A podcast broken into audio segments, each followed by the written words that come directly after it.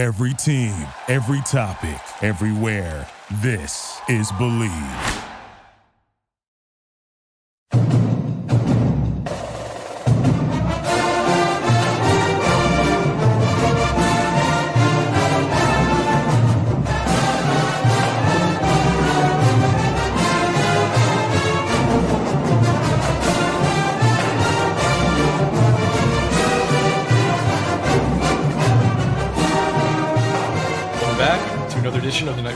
Podcast. I'm your co-host Mike Broadbent. Joining me once again is my co-host Richie Schneiderite, and we have a very special guest with us today, uh, the, the big shot maker himself, Geo Baker. What's going on, man? What's up, guys? How you guys doing? Good, man. Uh, we got a lot of stuff to talk about today. Uh, we're going to talk about you know Rutgers, Minnesota. We're going to talk a little bit about Pike. We got a big event coming up next Tuesday. Watch party. Talk about it. The Olive Branch. We're going to talk some Knight Society. Um, but let's just kind of dive right into it. Rutgers had its biggest conference win in Big Ten history couple nights ago against Minnesota. It's actually the biggest conference win since 1990, since Rutgers was in the A10. Uh, Geo, what what was it about like all the things that went into that, that big blowout? Like what what what like how did we just destroy Minnesota like that? They're not a great team, obviously, but what was it specifically that they did so well? Yeah, I mean, I want to cut them a little bit of slack. They they uh they did have some injuries, so you know that that played Yep. into it. And then obviously playing in the RAC is never easy, so yeah, that's part of it too. Because they before that they did have a couple of close losses. Like it seemed like they were starting to, you know, do the right things, just couldn't really finish. Um, but in that game, I mean, the, the defense was just awful. Like Yeah, I tweeted Yep. it out too. It it literally looked like Rutgers was just having shooting practice. I mean, they would catch it in the, in the middle of that two three zone, and the the guy in the middle was wide open. The two guys in the corner were wide open. Like it just Yep. seemed like anyone who caught it, they could just they could just easily shoot it. I've never seen defense like that ever in the Big Ten before. I'm not gonna lie. So that was. Uh, I would say a, a big part of the reason they scored that many points. Yeah, it, it was an interesting one, and I want to kind of piggyback off the game and uh, scoring. One of the scoring leaders was Oscar Palmquist. How cool was it to see him finally get his chance to uh, to just get out there and actually put up some serious points? I was really happy for him, man. That's that's my guy, and he's one of the older guys on the team too. He's been he's been here for a while, uh, so you know a lot of people don't realize that he's he's one of the leaders of the team too. So in practice, he's one of the guys who knows all the drills. He knows what it takes. He's been through all the battles, you know, but just hasn't really been on the floor as much as some of these other dudes. But still shows up and puts in the work every day, just like everybody else. So the fact that he was able to get a chance, everyone was super happy for him, and he stepped up to the moment too. Like it looked like looked like he had been playing for you know the whole season. The way he was playing, he played super confidently. Right, came right in and just and made a couple shots, and and uh, you know you love to see that always. So I do want to talk about that because the culture and the like the uh, just like a locker room, you know, even though guys might not play as many minutes as they want, like those locker room guys are super important for a basketball team. If you look at like Udonis Haslem, right? He's been on the Heat for like probably six years longer than he should have been. He plays like Yeah. ten minutes a year, but he's Yeah. like a, the like leader of their locker room. Yeah. How important is a guy like Oscar to just like keeping a locker room together and upbeat and like on the right path throughout a season? so important. It's so important because when you have a guy, you have a veteran guy who isn't playing, being positive, leading, that sends a message to guys like Derek, to Twan, you know, even to some of the other vets who maybe aren't getting as much minutes as they'd like to, Jalen, uh, Dean, right? So you have a guy like that who's like, look, I'm in the same position as you guys. I've been in this position before, and I'm still here doing the work every single day. I'm still here talking, communicating, leading. So this is what you need to do too, and this is how it leads to wins, and it's and it's how it leads to you eventually getting on the floor, right? You see what he just did. Yep. So I think that's always super important, and just having everyone on the same page. Like I think the the Rutgers team, especially this year, like you could tell they're just all like they're all best friends. Like they they all love each other, and that shows on the court too. So even if a guy isn't playing, he's still going to show a ton of support. I mean, you see how they how they supported Aiden when he made that shot. Like that yeah, was we got to talk that about was that. unreal to see. And I don't know if you guys saw my tweet about the picture of Pike. Did you guys see that? And he's He was like stone defense. faced. Defense, Yeah. get back. I was like, Dude, Pike did not give a shit about that three, man. he did not give a shit. All Pike was thinking about was national championship, national championship. I'm telling you, Yeah. he did not. He did not. care. It was funny to see though. Yeah, yeah, now going back, to like black and white pictures of that. It's like a fucking Renaissance painting. Yeah. Everybody's in the air. Everyone's having this crazy motion. Pike's just locked in. Mm, Yeah, man. I was, that's that's just Pike though. He's he's on to the next one already. yeah. Jeez. So going back to that uh, that veteran presence you're talking about on this team, one guy that's emerged a ton as arguably one of, if not the best distrib- distributor in the Big Ten, it's got to be Paul. Uh, yeah. what, what does he just mean to this year's team, and how much have you seen him grow from when he was a freshman to now? I mean, he's just he's just so focused. Like Paul is just such a driven individual, and all he thinks about is winning basketball games. Like he's always been that way since his freshman year. I think, like when when I was when I was uh, on the team, I would always try to you know bring the guys in and let them know like our vision and what we're trying to do, especially in the early years when Ron and Montez were coming in. I never really needed to do that with Paul. Like he kind of already had all of that. So, mm-hmm. uh, you know, in terms of growing, I think he's just grown from experience. So obviously, you know, playing in the Big Tens for so many years, there's just certain things that you start to pick up. You learn how to play defense a certain way. You know, uh, you know, you know how to be in your help and get steals and certain things like that. But in terms of, you know, a mindset and maturity, Paul's kind of always had that. And this year, I think we're seeing it even more because you know he truly has the reins uh, on the team, whereas before, you know, kind of me and Ron just had that role, and it's kind of hard to just switch that. So I think that he just kind of has the whole team on that same mindset, uh, even better than than me and Ron did. Honestly, I think he's a he's a mm. better leader than than we were. Uh, hell of a comment. Yeah, for sure. Um, I want to talk about kind of like the the culture and identity of a Steve Pikiell led team. Like it's it's it's so hard to like continue to be great at something, constantly cycling in new players. And Rutgers is an elite defense year after year. What is it about Pike, the way he teaches you guys to play, and just like constantly keeping that intensity for 40 minutes on defense, especially? Yeah, I think it's just about uh, building habits. So uh, I like to think of it as like, you know, build habits, not goals. So obviously you want to have a goal of, you know, making the NCAA tournament, maybe winning the NCAA tournament, whatever their goals are. But you don't just wake up and do that. You have to build the habits first. And I think sure. Coach Pikes does a great job of like box out drills. Does we do a ton of defensive slides, a, a bunch of different things where we're making sure we're in our help defense, hands out, talking. And if we aren't doing it, he's immediately going to stop it and, and and point it out. Like, listen, this is why you guys just got scored on, or this is why, you know, you weren't you weren't talking in transition, so that's how they got a shot. Different stuff like that. And I think that you just drill it so much, eventually it's just in your head. It's a habit now where you're going to do it in the game as well. So that it just always translates like that. And then how much of that culture is just based on retaining assistant coaches? Like he's had the same exact, I guess, minus Hayne going in and out as assistant coach, but uh, and Jay Young most part, and Jay yeah. Young, I forgot about Jay yeah. Young for that that one year. Um, but how much does it, having these assistant coaches being the same guys every single year attribute to that culture? It means a lot, and I and and I think Pike knows that too. That's why he uh, kind of always tries to keep it in house. Mm-hmm. Um, but but you know, all the coaches just know what Pike's expectations are. They've been here before.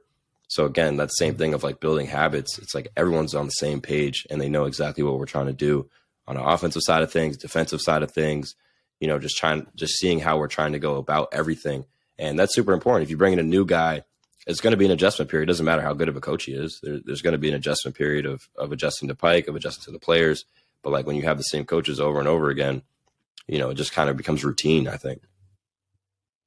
And what is it you think Pike looks for in, in recruiting players? Because I've heard stories about Pike. He goes to see, you know, a top 25 kid in the high school class, and he's like, this kid can't play for me. I have no interest in this kid. And then yeah. he'll get, you know, a, a, a lightly recruited guy like Mag, for example, and he turns him into one of the best players in the Big Ten. So, what is it right. that Pike looks for, and why do you think he's so good at identifying talent? I think for Pike, it's all about fit, and he'll tell you this too. The first thing he always says is, "Is he a good kid?"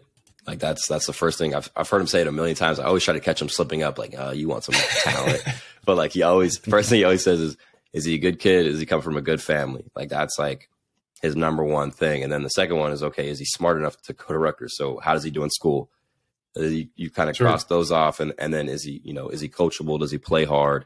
And those are kind of the main things I would say first, and then he trusts himself to be able to develop that uh, that t- into some some real talent. And, and, you know, you just mentioned Mawot Magley. I think that's like a perfect example. Like the nicest kid in the world, comes from a great family. He's super smart. He's never gonna get in any type of trouble in school. You know, going out, anything like that.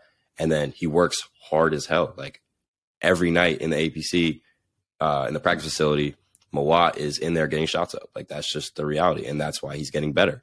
And Pike sees that, and he would rather take that than maybe a five star with a and obviously he's getting five stars now too, who are also great. Yeah, kids. we definitely got to talk But- about that. but like but the you know the five star that maybe has a huge ego and is like oh this like it's me me me it's not about the team and Pike just doesn't really go for that and I think I think he's he's stayed true to that mindset and that's why Rutgers continues to succeed Yeah, I mean, this guy took a three star tight end and put him on the Yeah. on the hardwood. Like it's wild Yeah. that he did that. He's- uh, he's, and he's good, good. too man He's he's really Yeah. good. he's really good he's really really good Uh, we might have lost Richie there. Um, man.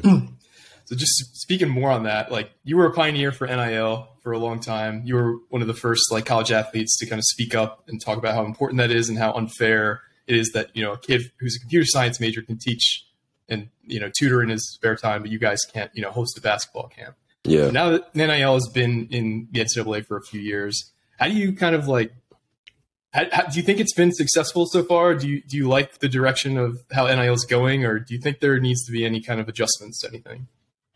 I mean, nothing's ever going to be perfect, but Sure. I, I think that I think it's a great thing. I mean, we're seeing Yep. we're seeing so many fifth year seniors coming back, you know, due to COVID, like obviously COVID year, but dudes just staying in school longer because now they have a chance to make money while they're in college. So you're going to see a lot more kids with degrees, which is should be a goal Yep. of the NCAA. Eh, eh, like Absolutely. absolutely should be a goal of the NCAA. and, and, you know, and I don't know if they just didn't think that through for a long time, but obviously now they're allowing it. So, you know, a ton of kids getting degrees. And then uh, I think kids are like, and this happened with me too. And, you know, I think NIL is a big reason why I don't play basketball anymore. But you start to like learn other things about you. Like NIL brings out the individuality of each student athlete.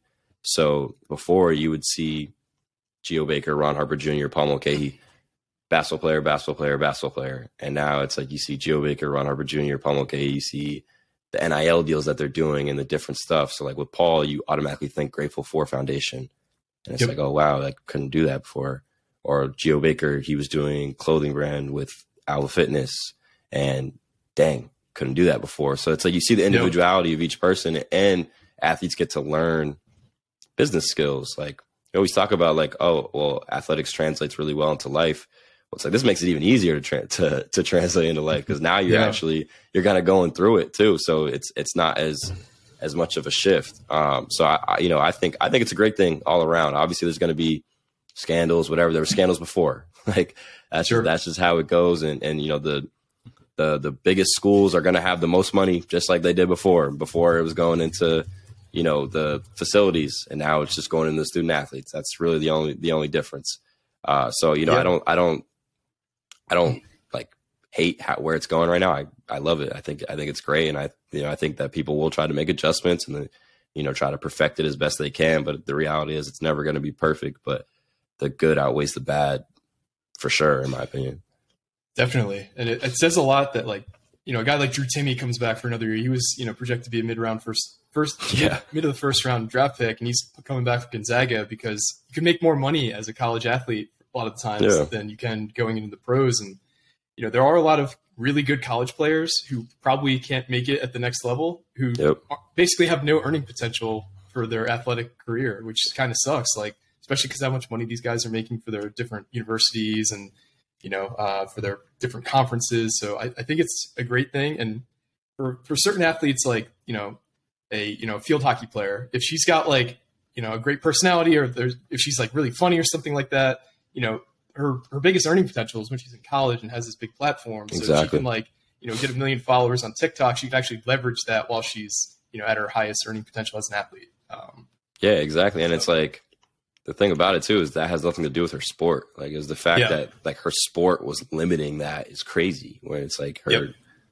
you know, this obviously this is made up, but his or her, Yep. you know, potential earning was limited because of a sport and, and the earning had nothing to do with the sport. It just, you know, didn't didn't really make sense to me. And, and and that was really my thought process when I was kind of speaking out about everything.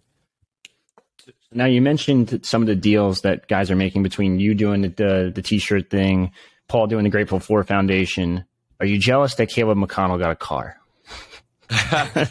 We were actually me and him were joking about that. I was I like. I, I uh slid up on his story. I was like, dang, that's fire, bro. And and uh he was like, yeah, they, don't you know, forget I probably- started this. He was like, they'll probably. he was like, yeah, they'll probably mess with you too. I'm like, I'm like, nah, they never hit me up. like, you know, so I was, you know, a little, a little upset about that. I'm not a big car person though, so you know, I got my little Honda, and I'm good with that. So you know, if Honda want to give me a deal, then we can, you know, we'll Oh, there you go. But, but, um, Honda in the comments. Right, right. But uh nah, you know, I'm I'm I'm super happy for him and and uh and I remember like when we first it's just funny too cuz like when I was first fighting for NIL like a lot of the the people who were upset were like Rutgers fans. Were like, "Oh, Rutgers athletes are fucked. Like what are you doing?" Like and they're like, "We don't have any car dealerships." Like I remember people literally saying like there's no car dealerships that'll do a deal and it's like, "Ah shit, we got one." Like, you know, yeah, so that's bullshit. it's kind of it's cool to see like kind of everything um like going the way I I envisioned it when I was fighting for it because obviously it was a little scary like damn what if they're right like what if Yeah. is fucked you know so that that was part of the reason why I started Knight Society too was you know I want to make sure to contribute to that and obviously Knights of Raritan too is doing a great job and um I think we're doing a lot better than people expected for Rutgers so it's been it's been great to see So, so I remember when this whole thing happened. It was a it was tournament time, right? I guess when you guys all Yeah. wore T-shirts and stuff. Are you guys Yeah. actually going to sit out and just not break the streak, or no so we weren't I'm we weren't gonna sit out the game. We wanted Yeah. so like the, the plan was, and we had talked to uh, Clemson about this too. So Mm-hmm. we wanted to delay the game. So like the they were gonna throw the ball up, and like we were all just gonna stand there. Like that was like that was the plan. And um, the coaches kind of stopped it a little bit. They were like, "Look, you guys could do that, and that's great, but they're just gonna immediately change the channel to another game."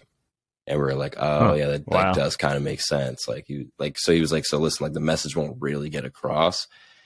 I think it still would have got across. In my it would have been it would have been huge. It would have been viral on social media. on social Yeah. media, yeah. I, and Yeah. you know, I think honestly, the coaches were just kind of scared, which is fine. You know, Yeah. I, I I was kind of scared too. You know, trying to plan it. So, um, you know, don't don't really regret that we Mhm. didn't do it. I think I think we still got our message across. Everything still happened, so everything is all good. Uh, But that was kind of the plan was just to try to delay the game a little bit, and, and probably good we didn't. Rutgers Nation probably would have killed me too. So, I mean, how, how do uh, you how do you pass up that patent in uh, tip, uh alley oop as soon as the tip happens too? So it's like Yeah, it's that's there. true. Like, True. do I stop? Do I stand? Do I throw it? right, right, right. Uh, So NIL obviously Rutgers is clearly not fucked with NIL. Um, I think if anything, Rutgers is being elevated by NIL right now, and it's you can't really highlight that more than looking at a guy like Ace Bailey, who um, there's rumors he has a pretty significant NIL deal lined up for when he comes to Rutgers.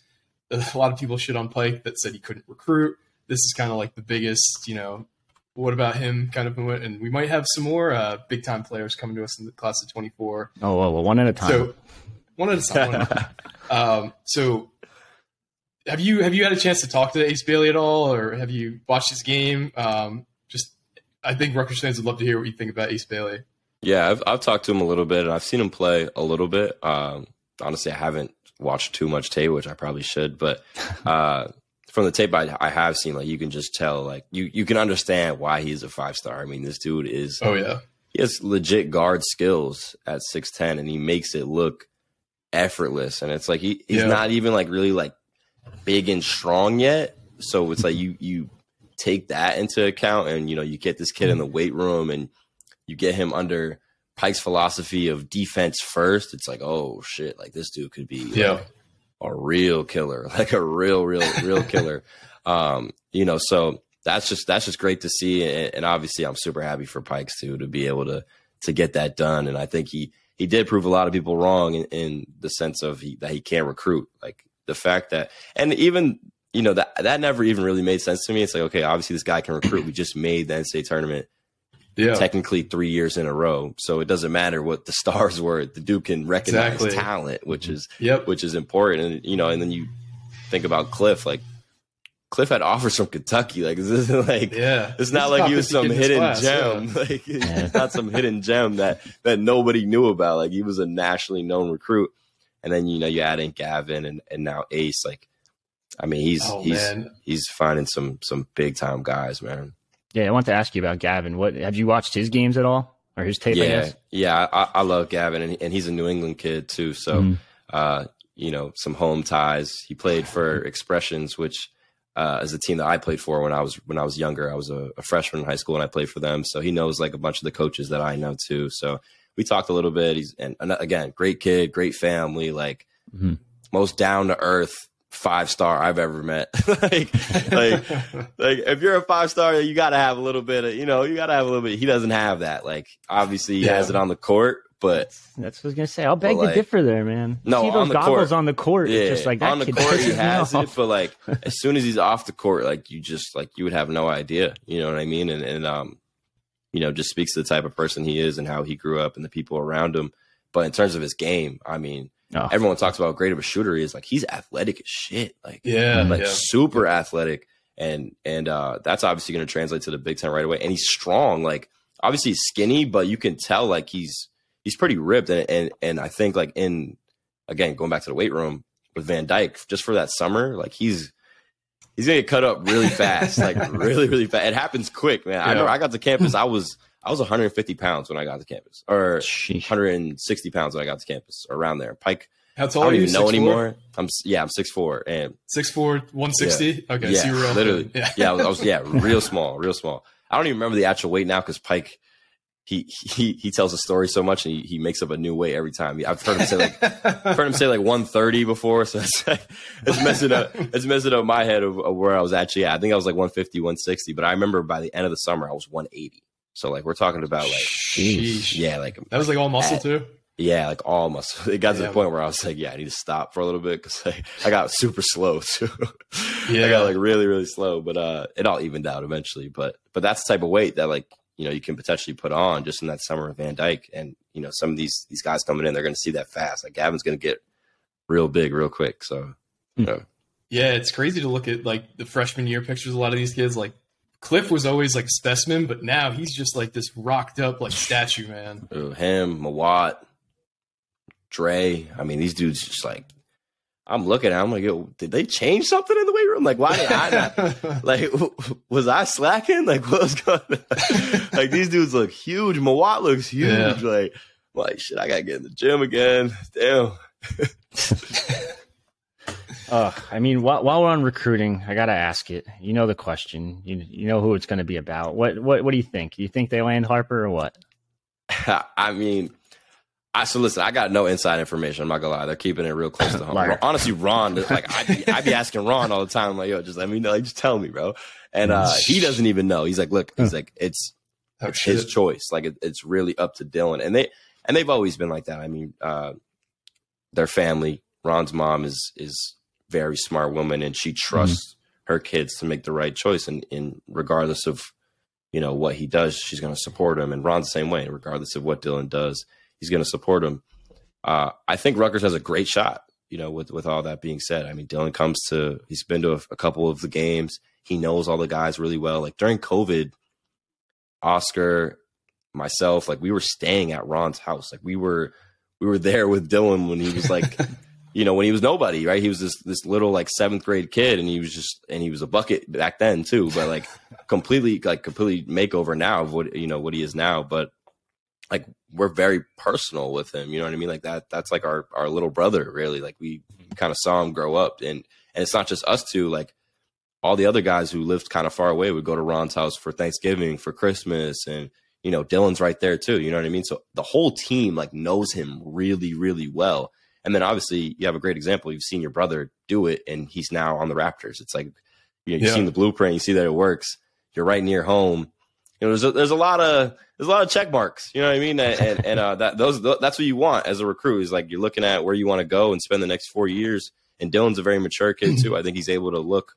You know, obviously he he may not be there four years, but he's able to look, you know, ahead and be like, damn, like this is a this is a great spot for me where I'm going to be able to grow and and learn and, and get better. And I'm surrounded by great people like Ron and myself. We still always are involved with Rutgers, and it's like, damn, we don't even go there anymore and you see yeah. something like that and it's like oh it's it's a it's a it's like a family and that's something that you want as a player yeah i want to dive more into that into that just like how true like a lot of programs say you know it's a family blah blah blah uh, but it's just rings hollow it's total bullshit yeah with pike it doesn't feel that way like you yeah. know we just see, saw an example of oscar's parents came in from sweden you know, Oscar hasn't played much, but you know, Pike. I don't know if he made it intentional to make sure that Oscar got minutes, and he had you know, arguably the best game of his career for Rutgers. You look at like the Ace Bailey commitment video. None of those guys celebrating are going to play with Ace for the most part. They're Right. all celebrating like you know, it's you know, they're, they're so bought into the program. Like you and Ron, you know, you're still like Ron's in the NBA. He's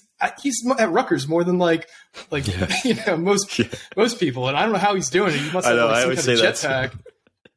like, what is it about Pike that like, like that really just like makes guys like want to stick around the program? Like, what is it that he does that's different than most programs? I mean, I think he just does a great job of laying out that with him, it's bigger than basketball. So he says it, and then you see him act on it too. Like, I think one great example is Jameel Warney, who obviously didn't go to Rutgers. This dude is in our facility like every day in the summer. Like, he's in there like every day in the summer, just hanging out with Pike, hanging out with Rich, our athletic trainer. And it's like, he doesn't need to do that. Like, he doesn't need to. I'm sure Jameel can find a gym anywhere but it's like Yeah. he's just always around, always talking great about Pikes, and it's like, damn, this dude played for Pikes a while ago. Like this, this wasn't like you know, it wasn't like extremely recent, and you know, they still have that relationship, they still have that love. Coach Pikes will still, still calls me like randomly, and I know he doesn't want to call me, right? Like, like again, he's thinking about national championship. He's not thinking about like, damn, let me call my my past players, and he's like, and he's checking in, you know, like little stuff like that. You just notice it. And I think that like trickled down to me and Ron. I thought uh, we did a great job of like, if a recruit came, so like when Mawot came, Os- Oscar came on a visit, uh, Jacob Young, Caleb, for me, Ron, when Ron came on a visit, like my goal was like, yo, you're gonna have the best visit of your life. And like, I don't know if you guys saw, I don't know if you guys saw the the John Wall video uh, uh, and the Tyler Hansbrough thing. Did you guys see that? And it's like that's the reality of a lot of places. Did- You didn't see it? No, I thought you were going to say the John Wall when you talking about Dylan, but no, I haven't seen what you're talking about. No, about about Tyler Hansbrough. So basically, he said that he was picking between UNC and Kentucky, and he went on the visit to UNC. He saw Tyler Hansbrough. He went up to him like to go talk to him, like say what's up. And he said Tyler just looked at him and was like, "I don't talk to recruits." It's What? like- oh shit! Like what? like you know what I mean? And that's why that was my reaction. I'm like, what? Like, but that's the reality though. And I've talked to some of the guys too. I'm like, how was your other visits? And they're like, ah, you know, like, you know, they didn't really like give me much attention. Like we didn't do much, and like, but it's like at Rutgers, oh no, you family for the day. Like if you're if you're a recruit and and whoever your host is, like they're gonna make sure that you have a great time, whether whether it's going out or just hanging playing video games. We always ask the recruit like, what do you, what, what do you want to do, right? And and Mhm. you know, kind of adjust to their schedule. But like, and then you get the whole team. Like anytime we had a recruit, Oscar's visit, getting the whole team together, like, oh, we're all gonna hang out, like so you can you know see the full environment. And that's kind of that was just our mindset, and that was part of building it too. Like as a recruit, again, like if you want to go to a school where where you have that family environment where you know that like people really care about you and i think we always did a good job of just like showing the guys like look like we want you here you know what i mean like like this isn't this Sure. isn't like just the coach saying that like it's it's all of us and this is a family and i think we we did a great job of that and i and i think the guys this year are continuing that that as well So, so now take us through one of these visits. I know, like you kind of mentioned, they're all kind of different because you ask the kids what they want to do, but like just take us through what I guess what your plan is when you're hosting a kid. man we going to a party hey oh man pikes isn't gonna like that one but uh but um so I, i'll walk you through like the the official part of the visit first though Okay. you know so like the the coaching staff is gonna bring the kids to the best place to eat uh so steakhouse 85 Of was course, always yeah. was always uh, on the menu for, for sure. Um, and I always loved it. So I would I would just try to be the host every single time. like so I, I was eating good. My four years, my five years at Rutgers, I was eating good, man. The, you know those host years. But we would go, you know, go to Steakhouse 85, which is like the kid and the family. Um, you know, and obviously before that, they would go around and see campus, and like they would show them one of the guys' rooms. Usually tell the guys beforehand, like, yo, make sure to clean your room, like make it clean because you know the family's gonna come in, uh, you know, all that stuff. So so the family gets to see like how the guys live, right? You get to see like what the dorms look like. You get the chance to see campus. Usually they'll walk you around like uh, places where there's a lot of people, so then people kind of like stop and say hello. Like usually get the fans to to interact, and Rutgers fans are great too. They always you know show a ton of love, so that's always a great part of the visit. And then you, like I said, you get the dinner where you get to go to Steakhouse 85. It's like the full coaching staff, the host, uh, the the player host, the the kid and his family. So all that together, it's like it's a great atmosphere. All the coaches are super personable, so that's always usually a great time as well. And then after that, the family will usually go to the hotel, and then the ho- the the host or the player can decide if he would want to go with the host to like go hang out with the team, maybe experience the nightlife, and honestly, sometimes just play video games. Like some of the kids, just like ah, I'm like I'm good, or or and it depends on the day of the visit too. Like if it's a Wednesday, it's like all right, we're not really gonna do anything. Like we'll just kind of hang out. Uh, and then usually on those days too, like they'll try to plan something where we'll do like team bowling or something. I remember Andre Hyatt's visit his first time. Uh, we did like bowling, and and Dre sucked at bowling, so he didn't even want to play. he didn't want to play. He was just kind of sitting there watching. Oh my god! yeah, but uh, but that's usually how it goes. And then obviously, uh, you know, if they do want to go out, you know, try to take them to like a to a frat party. Some obviously you can't take them to a bar if they're not old enough. Um, you know, so try to take them to like a little frat party usually I would what I would always do is I would text the frat ahead of time because sometimes there is a little bit of trouble getting in the door. I would try to text them ahead of time. Like, oh, come on, you never had a problem getting in anywhere. Come on. sure, you'd be surprised. You'd be surprised. Really? Man. Yeah, you'd be year really, one, be year really, two, maybe. I could, yeah, I could, yeah. Oh, year one. Oh, year one. No, we didn't get. Who the hell are you? Only, only place we got Yeah. into was AEPi, uh, year one, and uh, even then, like, like again, had to text them ahead of time. Like, Yo, I'm, I'm gonna pull up. Like, am I good? Like, uh, but it definitely Yeah, changed. that's got to be definitely changed a embarrassing. You pull up somewhere and you, you kicked out. And you have to go to like you know three parties down. You don't even know the people. Yeah, dude it was so like it's funny all the all like all the frat kids always say this to me like yo like we never had athletes at the parties until you got here they're like you really like you like created the bridge and like i was like damn like i was like thinking about it, I'm like yo you're right like i really did like it was crazy because we i used to show up to the parties and they wouldn't let me in and like you know the the initial reaction for an athlete usually if they don't get let in is like to be an asshole right like man, fuck Yeah, you, yeah. like, you're like you're not gonna let me in here, like, you know who I am, blah blah, blah like that shit. And I, would always just like, I'd always be super respectful. I'd be like, all right, yeah, like totally understand, like, I appreciate that. Can I get your number so that way maybe like next time I can just let you know? And like, and like freshman year, they're like, who the hell is this guy? Like, like, uh, sure, I'll give you my number, but like you're not getting in. like, I'm like, all right, yeah, so let me get, so let me get your number. And I'm like, I would text them, then it would be true. They wouldn't let me in again. And I was like, all right. But then Madison Square Garden happened and I started balling in the, in the tournament. and now it's like, okay, this kid is obviously a really fucking nice kid. And he can kind of hoop a little bit. So yeah, like, yo, pull up, like pull up to the party. So it started off with just like me. And then I always ask them, like, yo, can I bring one teammate? And they let me bring one teammate. So it'd always be me and Pete Kiss. We'd, we'd always go together. Me and Pete Kiss. We'd go, we'd go Oh every time. God, like eventually the other guys would want to start going too. And like at first they were like, nah, like only like only Geo and Pete are good. Like, but then then we then we started getting good. Like so I was like sophomore year, we weren't as good. And then junior year, that's like when we got really good. You know, we beat yeah. Wisconsin and Seton. Hall back to back. And they're t- yeah, exactly. Texting me, yo, party at the frat tonight. Like, yo, bring bring the whole team. And it's like, bring the whole team. Like, are you sure? Like, bring the whole team. Like, all right, like we'll do it.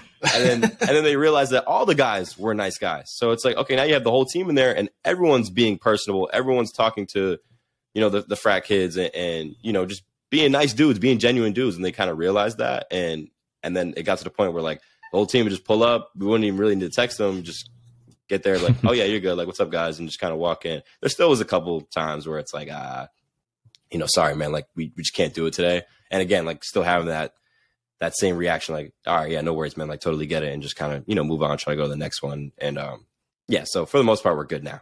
Yeah, culture changer on and off the court.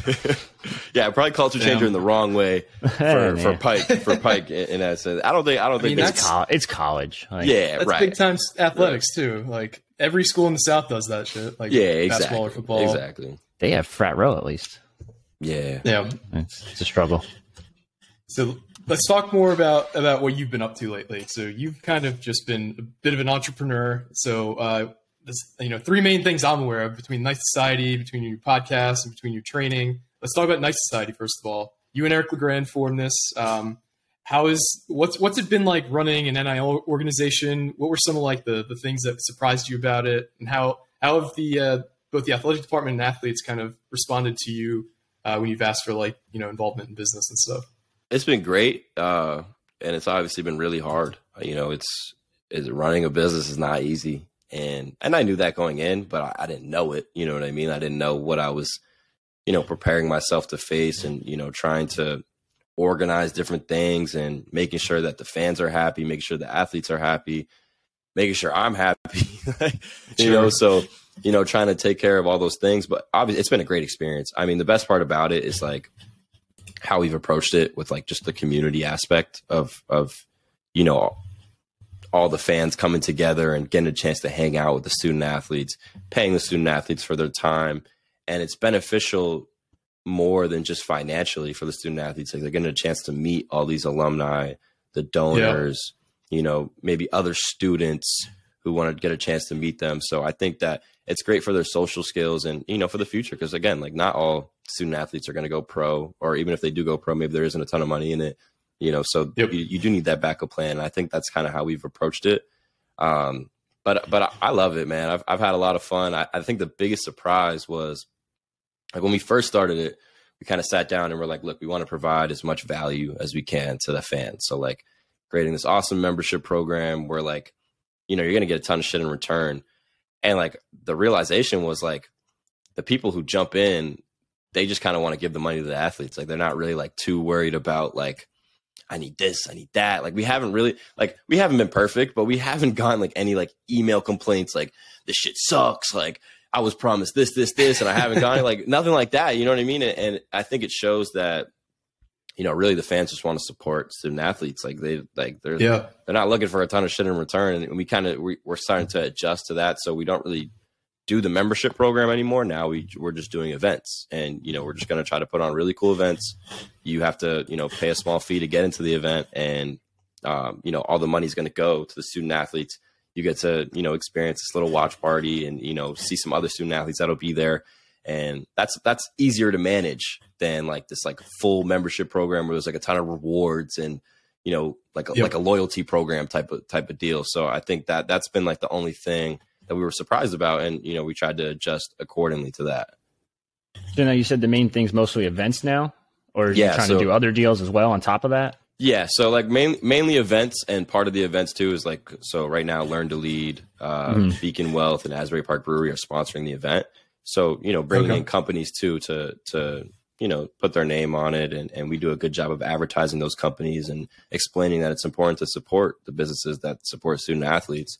Uh, so that's that's a part of it too. And then for me, like I still love to like do creative stuff for for companies where like I'm like, look, and I, I like give me your budget and I'll find student athletes to promote it for you. So that we do that as well. But I'd say our main focus right now is is on the event side of things.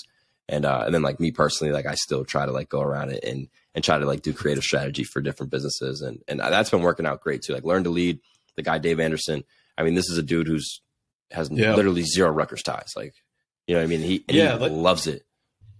What what what was the connection there? Because everybody reads his book, everybody's hyping up. Like I've seen basically every Rutgers basketball player talk about Dave Anderson at some point. Yeah. So what's his connection to the program, and like how cool of a guy is he? Because I imagine he's got to be like somebody you guys actually look up to and enjoy talking to. Yeah. So he came in. Um, I think I think he we met him. I don't even remember how we met him. We met him through Paul, I believe.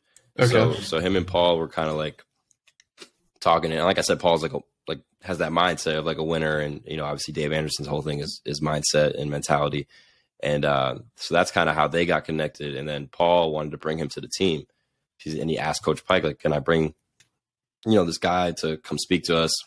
Uh, you know, it, I think it'll help us win games." And you know, Pikes is like, well, yeah, I want to win games. So like, yeah, if, if, you trust him, then let's let's do it. So he kind of came and spoke to all of us. He gave all of us his book, and um, he loved like he loved like the way that we you know the way we paid attention you know like we were, we were really listening to the things he was saying and i think he noticed that and that led to him like wanting to do some nil deals with us so like ron yeah. myself paul caleb like we all started doing like little twitter posts just quotes of the book you know why is it important how it applied to our season and that took off like he got he gained a ton of social media like twitter followers from from Rutgers fans because of what we were tweeting out a bunch of people were buying the books and then when I started Knight Society, I was like, look, you know, we can take it a step further. You can do it for every sport, you know, kind of, and and and I'll just kind of facilitate everything. We can do a whole creative strategy for it. Get your book out there. We did it with Riley Tiernan, John Paz, Caleb, Derek Simpson, Andre High. Like the list goes on, and we started doing it across, you know, just I think a, a gymnast did it as well, Gianna Ortiz. So we, you know, we we did a bunch of different deals for his book, and he's seeing great returns. Like the thing he really wanted was like just more social media buzz. And if you go to his Twitter, like when I go, like I don't I don't follow every Rutgers person that follows me. Obviously, that'd be impossible. But like, yep, like I go there. There's, there's like 200 people that I follow that are following him. It's like, oh shoot, like, yeah. you know what I mean? Like, and, and like that's that's crazy to see. And I think it shows that if you're a company, like you should you should think about doing it. You should think about doing student athlete promotion, especially if your target audience is New Jersey. Like for sure. Rutgers athletes, it's a no brainer, you know. And, and what we're, we're what we're basically what we're saying at Knight Society is you know, we can come up with that creative strategy for you and, and come up with a plan and, and, and put it out there. And, and it's a good form of marketing. Like you're going to get great returns, especially on social media. You're going to get a ton of buzz. We, we got to talk yep. about this real quick. We used to chat all the way back in 2016 when I was a recruiting analyst. We'd go back and forth, BS and here and there. And to this day, I still don't have a follow back. yeah. Wait, Ash? yeah to this I've, day. Well, you know I get it. it. I could be you know critical at times. Nah, that's look, fine. Listen, I got no problem following you. I'm gonna find it right now. No, I don't uh, want to know. I don't want to know. I'm, t- I'm big time. I got more followers than you now.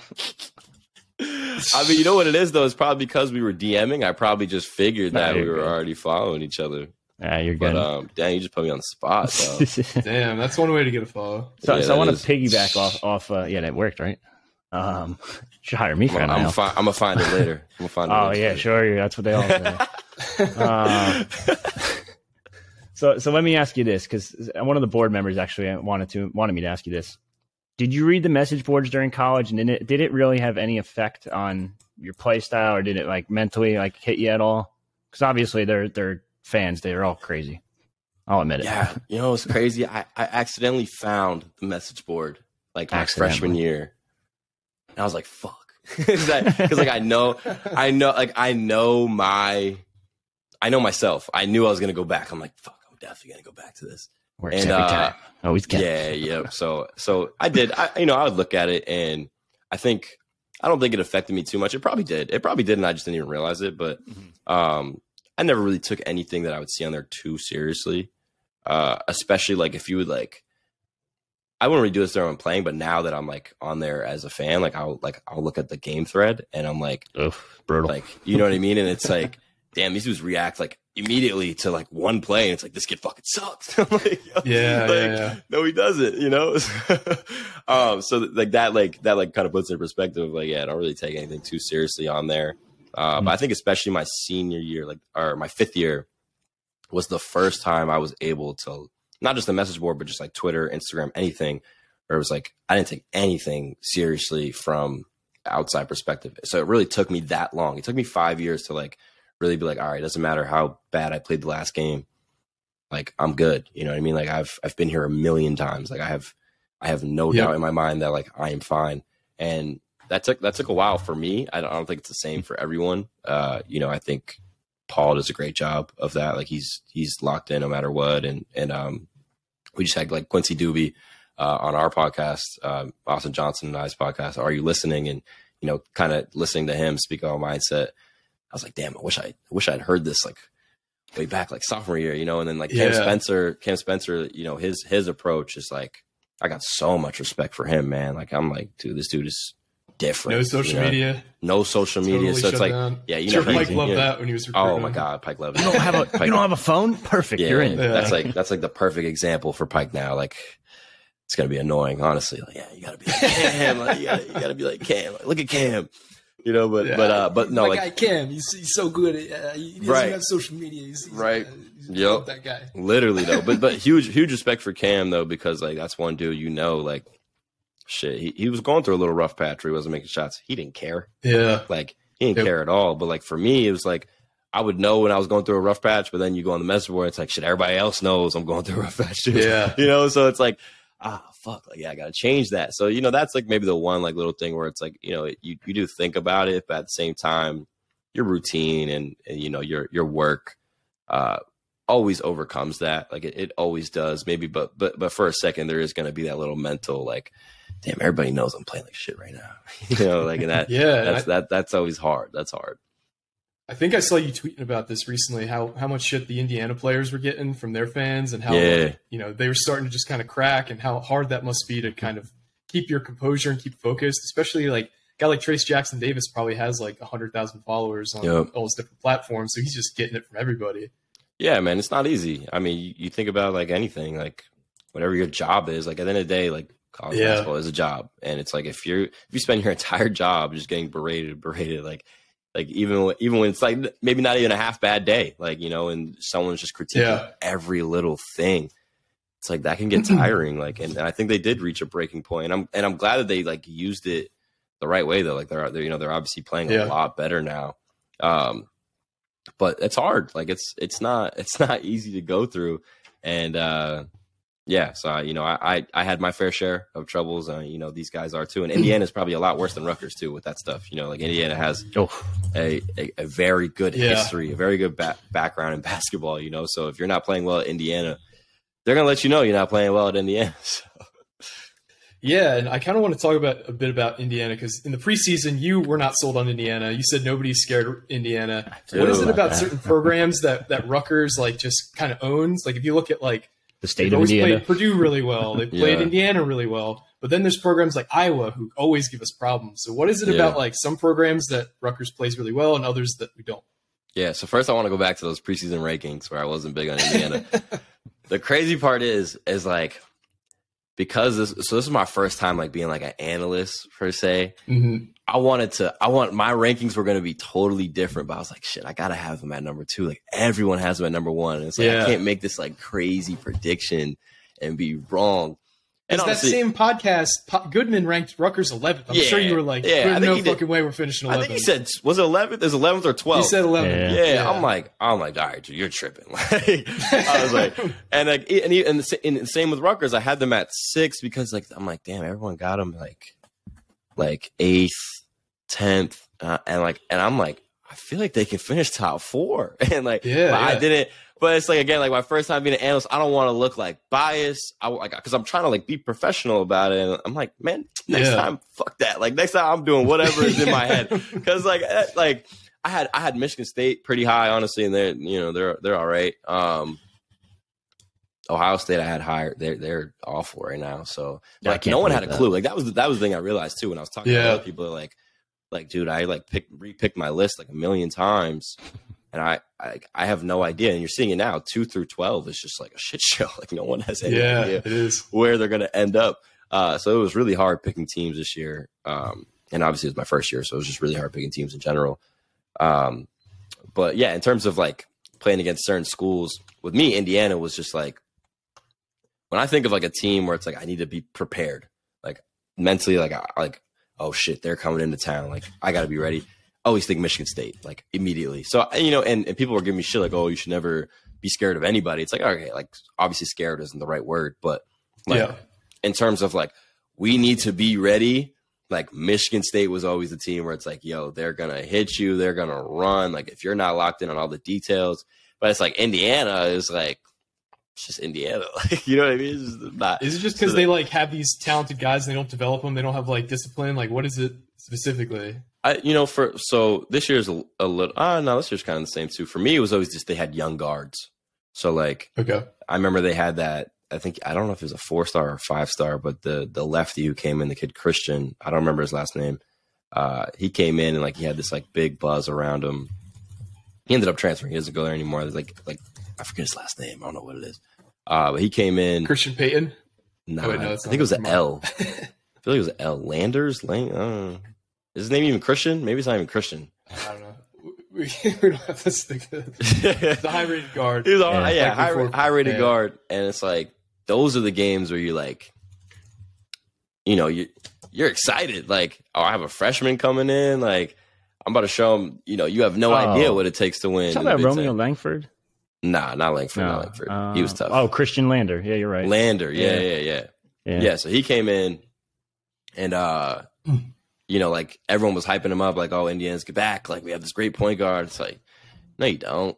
you know, like, no, you don't. Like, you know, these these young freshmen coming in. That's no hate to him. Like, I felt the same way with uh, you know any any team that that have a young freshman coming in. Like, you just get really excited because mm-hmm. as a yeah. veteran, you know, like, I know stuff that you don't about winning. Like, and it's just yep. it's just simple math, like years of experience. You know, so I would always be really excited to play against Indiana. Rob Phinisee too. Like I was excited when he came in. Like I knew I, I knew I was going to have the advantage. Just didn't think that their guards like just knew how to win. And so that was the thing for me. And then obviously Trayce Jackson-Davis, everyone like the hype in preseason was like, oh, you know, he's this great player. It's like he's been a great player, and they still haven't been good. You know what I mean? Like he's been doing the same yep. thing every year. You know, so that's like there's there wasn't anything intimidating about them to me because it was the same team that was continuously getting beat over and over again. And but they're starting to prove me wrong. Mm-hmm. Honestly, they're playing they're playing great right yeah. now. They're playing great basketball. I did say Hood-Schifino was going to be the deciding factor for them. Like he gives but it, them. It took him what half a season to yeah, really get comfortable. Exactly, yeah. exactly, and that's what it takes for a freshman. And, and and honestly, sometimes that adjustment never happens. You know, it shows how good of a player he is.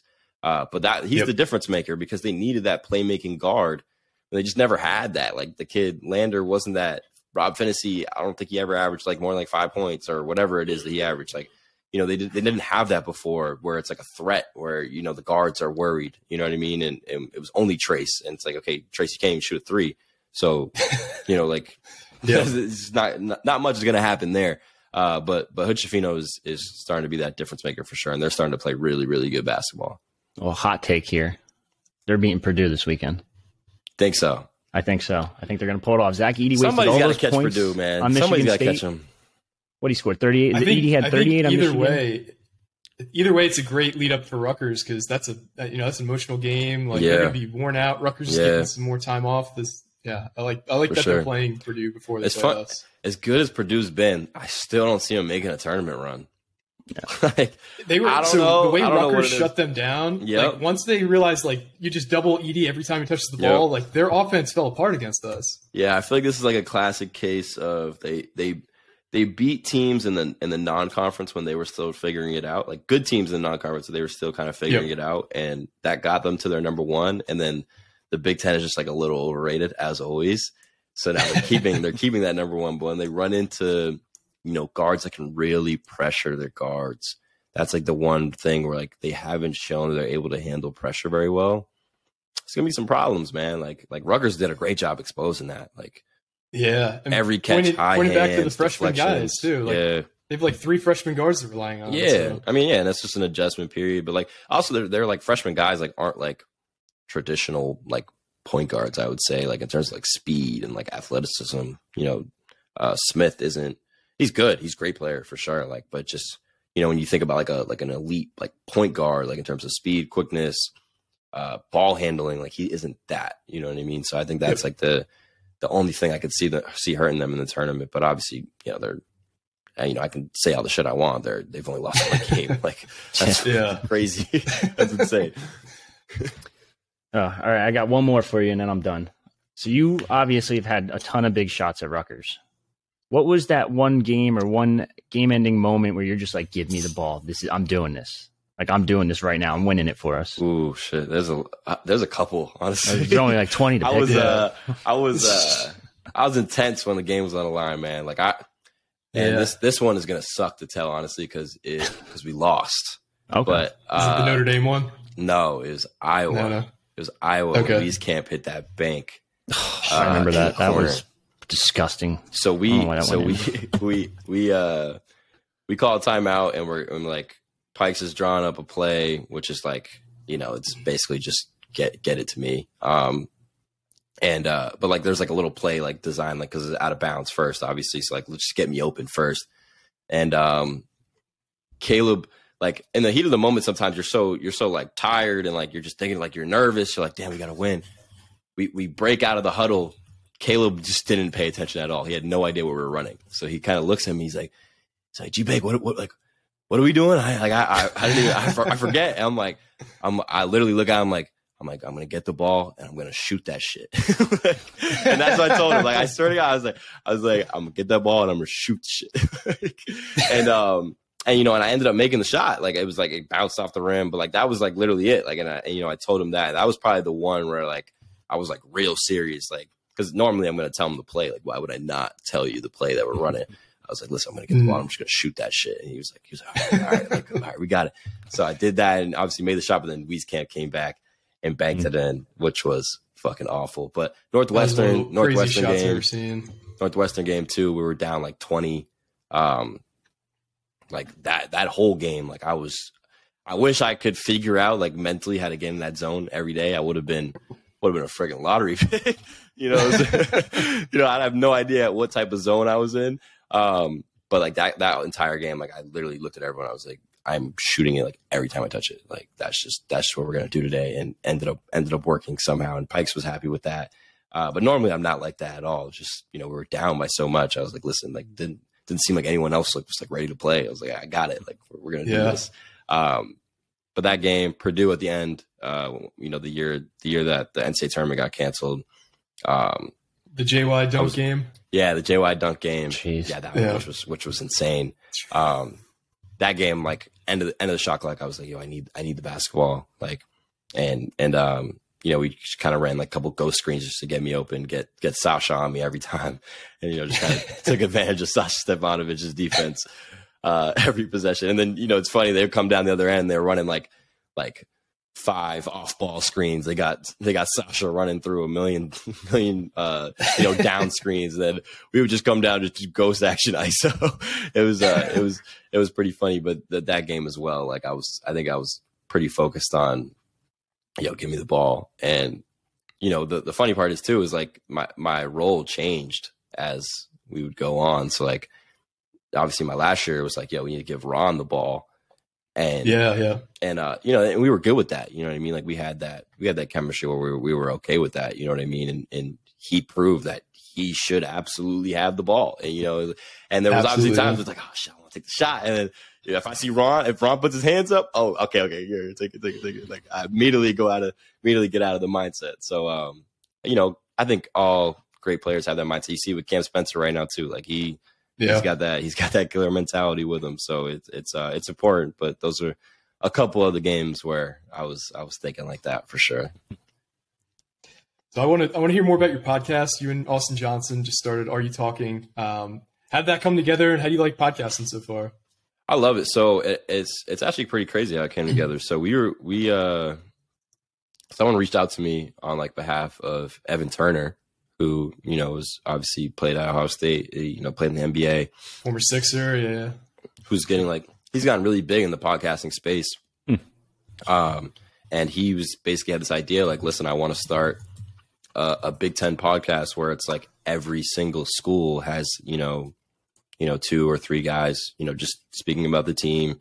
And uh, he has this whole vision for it of like where he, you know, sees it going and, you know, different like sponsorships and stuff like that. And, and it was just a really interesting idea. And, and obviously, I'm you know starting to get into that space too.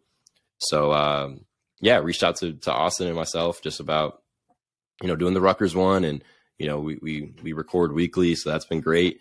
And uh, you know, just having a lot of fun with it, like being able to just talk Rutgers basketball, give insights as a player, uh, which which like before wasn't really the case. There wasn't a lot of players doing that, so that's the, the main thing that Evan would say to us is like, yo, this is like the new media where it's like you got you got players like yeah. being able to go talk and it's like a it's a different perspective than someone who just hasn't been there. Like there's there's just like not like a real way to to replicate that, I don't think. Um and yeah, because even when like you have a former player as an analyst on like Big Ten Network or ESPN, they still have to like fit this mold of yeah. like you know kind of even keel. But uh, yeah. as an athlete on a podcast, I'm sure you're aware you can kind of like you know say whatever you feel. You can say whatever you feel. It's different, yeah. It's like not that like that yeah. like professional setting. You know what I mean? And and um, I like that. I, you know, I, I really do. So, you know, shout out to Evan for for bringing that to life, and then you know Austin and myself we're we're starting to learn, you know, how to be in rhythm with each other, and you know, getting that that cadence. You know, just making sure that you know we're we're uh, in sync.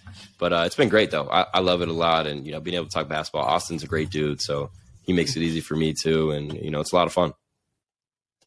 Yeah, and we mentioned it before, but you're also a trainer for basketball yeah. trainer. Oh. You said you've spent a lot of time, spend most most time uh, with seventh graders of anybody in your life right now. So how do you like training, and have had that come together, and how can people find how to sign their kids up if they want to do it? Yeah, so um, you can find it at geobakerathletics.com. Uh, you can literally book a session right there from the website. I do group sessions, and I also do individual sessions as well. Um, might may start planning some other stuff too. Probably might have a camp coming up pretty soon, uh, so that's nice. pretty cool.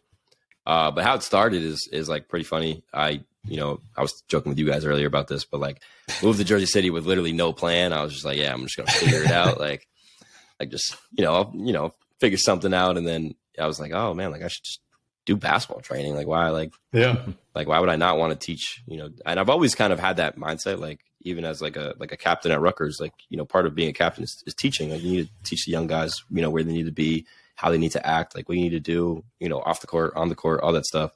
And um, and I always loved doing that. Like I always loved when like a guy would ask me a question, like, oh, where do I go with this? Or how do I do that? And it's, you know, it, it always felt natural to me to be able to answer those questions. So, you know, that's kind of how the idea of doing basketball training started. Um, and it was really just like, you know, I needed to pay rent too. Like, you know what I mean? But sure. now it's like, it's like a full passion. Like I really, really love it, man. Like the kids are great. Seeing the progress, like some of the kids have been with me since September when I first started it. Hmm. And like, if you came the first day of September and then you saw them today, you would be like, "Oh shit! Like this is yeah, like, it's real. It's like really crazy, and it just feels super rewarding to to know that like I played a part in in their progress, and obviously, and and the biggest part is them, like them having the work ethic to to continue to show up and to continue to continue to be in the gym and and to learn and, and be willing to learn.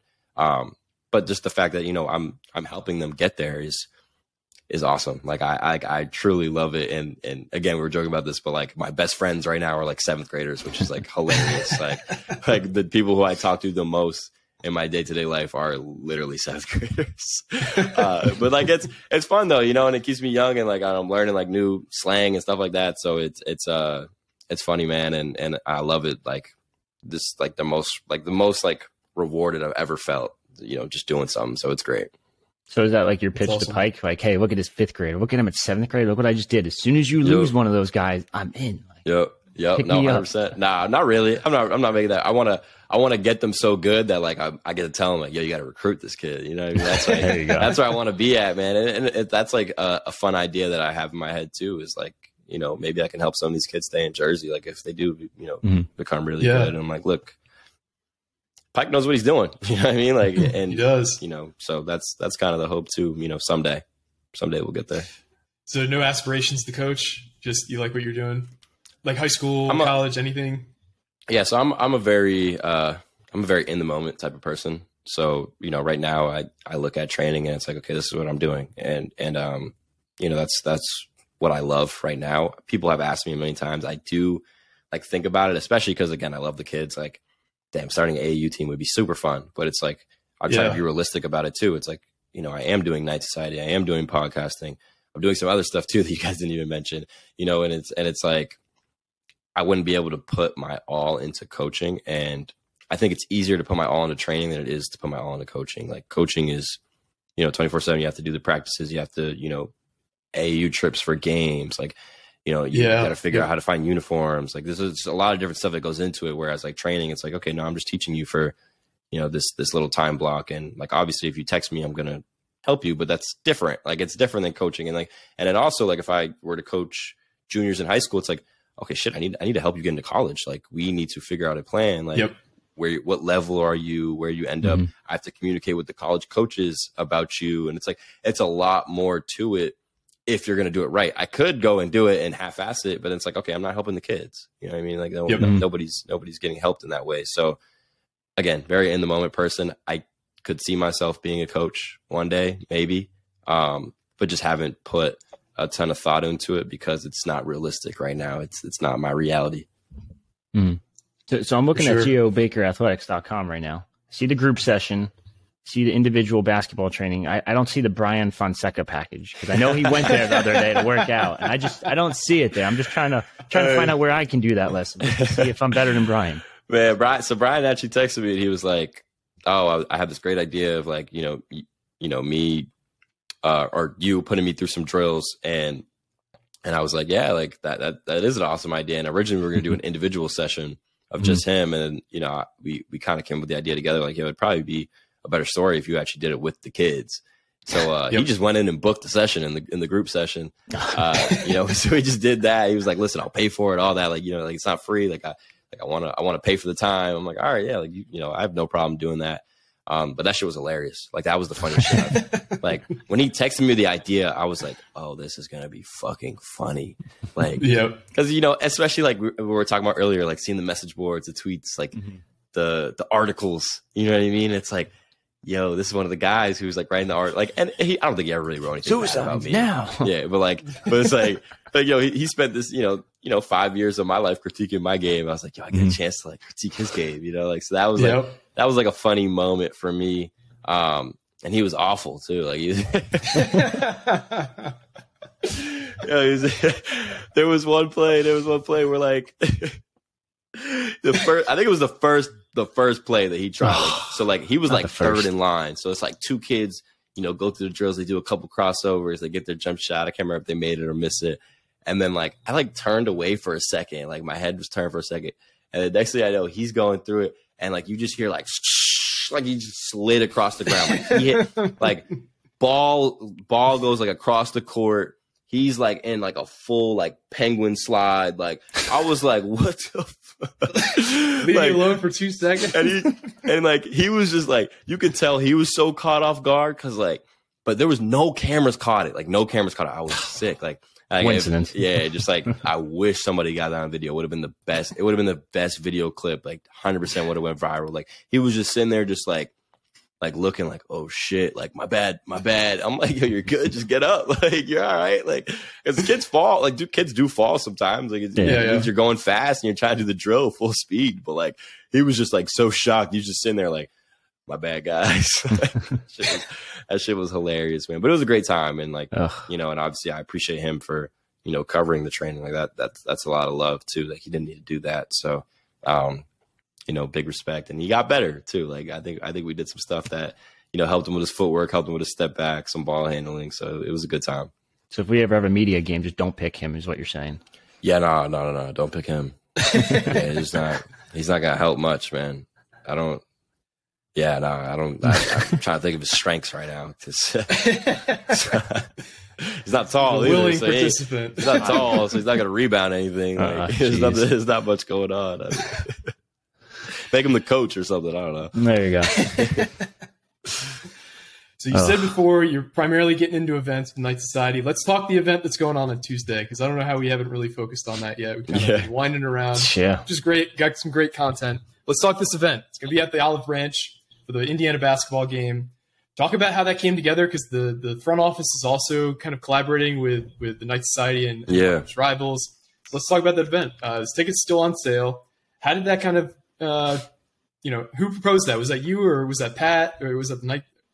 Just kind of talk us through that. Yeah. So um, I reached out to Pat, and the reason I did that was so I don't know if you guys remember the Rutgers Seton Hall banquet, you know, the event Yeah. that the Yep. front office put on, and I was a part of that event. And like I'm looking around, I'm like, damn, like this is so well put together, you know. And and Mhm. uh, and Pat is a young, hungry dude, like who you know wants to do stuff the right way. Like he wants to make sure that you know whoever attends this event again going back to like our mindset which was like value like whoever attends the event is going to have a great time.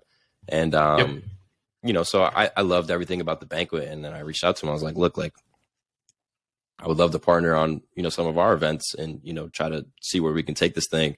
And he loved the idea of it and you know i basically told him like look we'll try to give you as much exposure you know for the front office as well to you know hopefully help you find some some more clients. So make sure that, again that it's like valuable for everybody and um, he loved the idea.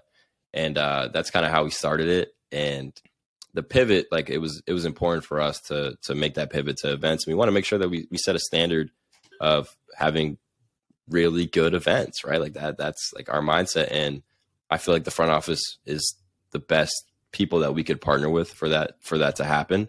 And then obviously for the indiana watch party we were we were kind of just plotting out when we thought was like the best timing to start. So we've been talking about this since january um, but obviously it takes a while to like you know plan an event and, and do it the right way. And that was that's where we were struggling too. It was like we would we would have this idea for an event and like we would start like marketing it like three days before. It's like it's like geo people have schedules like they, they got shit they gotta do. People have families like you can't do that. Yeah. and like that was like another part of like learning how to run a business. I was like oh i have no idea how to run an event you know? So it's like okay gotcha like noted so like so i told pat and he's like yeah we got to plan this thing like weeks in advance. So you know we started to do that a little bit and um we thought indiana was a great like first first game because obviously like the, the the little beef or whatever you know and um and uh obviously One-sided. it's an away yeah one-sided. And it, it, it being an away game and and all of that so you know all those things added up together we thought indiana would be the perfect game for that. And then we reached out to to Doug Schneider at Olive Branch, who's like a become a like a kind of like a mentor of mine um, in terms of like all this business stuff and and you know everything along those lines. He's you know always open to whatever, and he loved the idea of the event. And um, yeah, one thing led to another, and you know, watch party at OB. oh yeah, yeah. And uh, talk a bit about like this is obviously an event for the Knight Society. Sell, you're selling tickets. Where's the is the money going directly to the athletes? I, I know the answer, but talk yeah. a little about yeah, yeah. About so so um, yes, all all ticket sales go directly to Rutgers men's basketball student athletes. Uh, we'll obviously have them do something for that because we can't just give them the money. But um, yep. you know, ROI, so like, baby. Yeah, right. so you know, so we'll you know have them do uh, appearances and you know different stuff like that. Maybe like some video shout outs or you know whatever it may be. Um, but yeah, all the all the ticket sales are going to go to them. And then we also have other student athletes coming to the watch party. So Riley Tiernan from Rutgers women's soccer, and then Vic Konopka from uh, Rutgers football will also be there to you know just support and show love. I'm sure some of their teammates are going to show up too. I, I, heard a little rumor that Adam Corsack will be in the building. Ooh, Unfortunately, we can't pay him shit. to be there because he is, uh, you know, a foreign student. So that Mm-hmm. that always sucks. But um, you know, he, he's he, he'll be there as well. Um, so I'm, I'm I'm sure that you know it's going to be a great time, and you know, happy that the student athletes are getting involved with the community, and happy the ticket sales are going to Rutgers men's basketball student athletes. I feel like it's it's a it's a great initiative. So, so now I'm on social media, Yeah. obviously, and I'm I'm pretty big into it. Now I saw Caleb McConnell comment. He said he's going to be there. Yeah. I'm just a little confused of how this one's going to work. I, yeah. I don't know if he was confused. I'm pretty sure he was kidding. But Uh, yeah. He's like, going to be yeah. on the screen. Yeah, yeah, it'll be on the screen, right? Yeah, I was. Listen, you never know with Caleb. He may like really actually thought he was going to be there. Uh, so, so, like I was just like I was like, "Yo, see you there, bro." Yeah, to be fair, I mean, I saw two dollar beers and fifty cent pizza, and I was like, shit. Well, I have to go. gotta now. go Like, now. yeah. You gotta Yeah, be yeah. there. Yeah, man. So, yeah, it should be a And good tickets time. are still available. tickets are still available. Yeah, we still have, we still have some tickets left. We are expecting a lot of people to buy tickets at the door too. So, um, yeah, make sure make sure to be there, man. It should be should be a really good time. You kind of expecting like a mixed crowd, like it's students mostly, or kind of older people too? I don't know what else. to expecting a mix. Expecting a mix. people. I'm expecting a, a lot of riot squad to be there. I don't know Mhm. about any other students. Um, you know, just haven't haven't got an extreme feel for it. And, and Pat's kind of running all the all the tickets, so I, you know, I have no Mhm. idea the the ratio right now of general Gotcha. admission and, and students. There, there is. He did tell me though it's been it's been a good mix. Um, so that's that's good to hear. Of course, I think I think it's always good when you have alumni and students together to kind of build that Totally. that family bond of like look passing the torch maybe giving knowledge just talking whatever it is um i i, I always love that uh but yeah so that's kind of where that's kind of where we're at right now with everything Sweet. That's awesome. Then, Geo, we've taken a lot of your time. Really appreciate you coming on. Uh, is there anything you wanted to kind of plug? You, mentioned that you know you have a lot going on that we haven't even gotten into. Is there anything else you wanted to, to bring up? Where can we find you? That kind of stuff. yeah i mean you guys can find me on on all socials geo underscore baker underscore one uh you know definitely recommend the basketball training if there's any kids or parents of kids listening i think it's a great environment i feel like i'm doing an all right job uh you know so so um you know definitely check that out Knight Society's going well. I really recommend any of the watch parties events you know anything we got going on. And then if you're a business like happy to help your business help happy to, to market it. I, I think we do a great job of social media marketing like and it's it's yeah. people are starting to realize the power of that but it's still i think untapped. Like i think there's still a lot of businesses that just don't get it yet. And you know we're here to help you get it. You know what i mean? So you know don't hesitate to reach out about that. And you know that's you know you can kind of you know just dm me or you know email me my emails you know on my twitter on my instagram all of that so you know not easy to contact in terms of that and then go listen to my podcast man let me know how i do too be honest So, Yeah. Absolutely. Are you Yeah. talking? I, I listened to the first two episodes that you guys had out. Uh, you guys, it's you guys covered NIL in one episode and just kind of Yeah. an introduction episode. I'm excited to hear your conversation with, with Quincy Douby. Uh, yeah dude, h- h- can you believe or can you imagine how good he'd be in today's NBA? Like, yeah like I think he was just you know a little too early. His game would have translated really well to how the NBA's played today. Yeah, I mean, he's just such a shooter. Such a shooter. Yeah, I definitely would have translated really well. I never even really thought about that. Um, I'm sure he thinks about Curry, it. Curry before Curry. Yeah, literally. Yeah, Like, Yeah. I mean, I don't know about all that, but oh But- come on, you got you watch his highlights. This man was chucking from like three feet Yeah. beyond the arc, and it's like, oh shit, like damn. no, but Like, I can so do that. he, his game definitely would have translated really well. But I was it was really fun talking to him though, like just hearing his perspective. Me and him have talked before. Like we've he used to give me like little tips here and there, just, you know, just throughout my season, especially when I was younger. You know, just kind of mm-hmm. like let me know, like, listen, you're doing a great job. Like when we weren't like that good, he's like, I can see mm-hmm. like where it's going, and and um, that was like always really good to hear. But um, like that was like the first time I got like his like pers- like perspective on his like away games and you know his preparation and his routine and just like how he prepared himself. Like it's like damn, like maybe I should have prepared myself like that. Like those, yeah, those like definitely like really really good. You know, really really good insight. And I kind of wish that maybe I took a little bit more advantage of asking him some more questions uh, when I was younger. So it's probably something that I wish I did. Well, you heard me, man. I got a men's league if you ever want to play again. Yeah, yeah, yeah. we got nah. dunked on the other day, and it was like shit. Like, oh, damn, right, damn. like we're playing like you playing against like right, former Rider players, former NJIT players. I'm like, what the fuck am I doing here? Like, Gotta stay in shape, man. Shit. Yeah, that's how it works. that's works. Funny though. That's hilarious. All right, well, Geo, thanks again for joining us. Can't wait for Tuesday's event. Uh, it's gonna be a lot of fun. Uh, thanks again for everyone for listening. Uh, this has been another edition of the Nerd Report podcast. Signing off. Uh, stick around.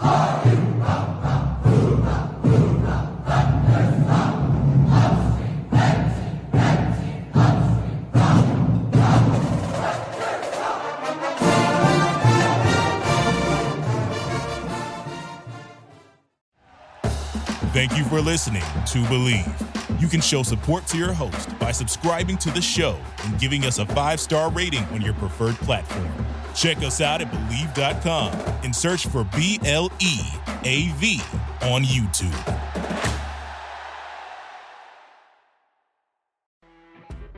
You know, when you're listening to a true crime story that has an unbelievable plot twist that makes you stop in your tracks? That's what our podcast, People Are the Worst, brings you with each episode. I'm Rachel. And I'm Rebecca. We're identical twins who love true crime cases that make you say, didn't see that coming, and we hate the people responsible for them. Listen to People Are the Worst now on Apple, Spotify, or wherever you get your podcasts.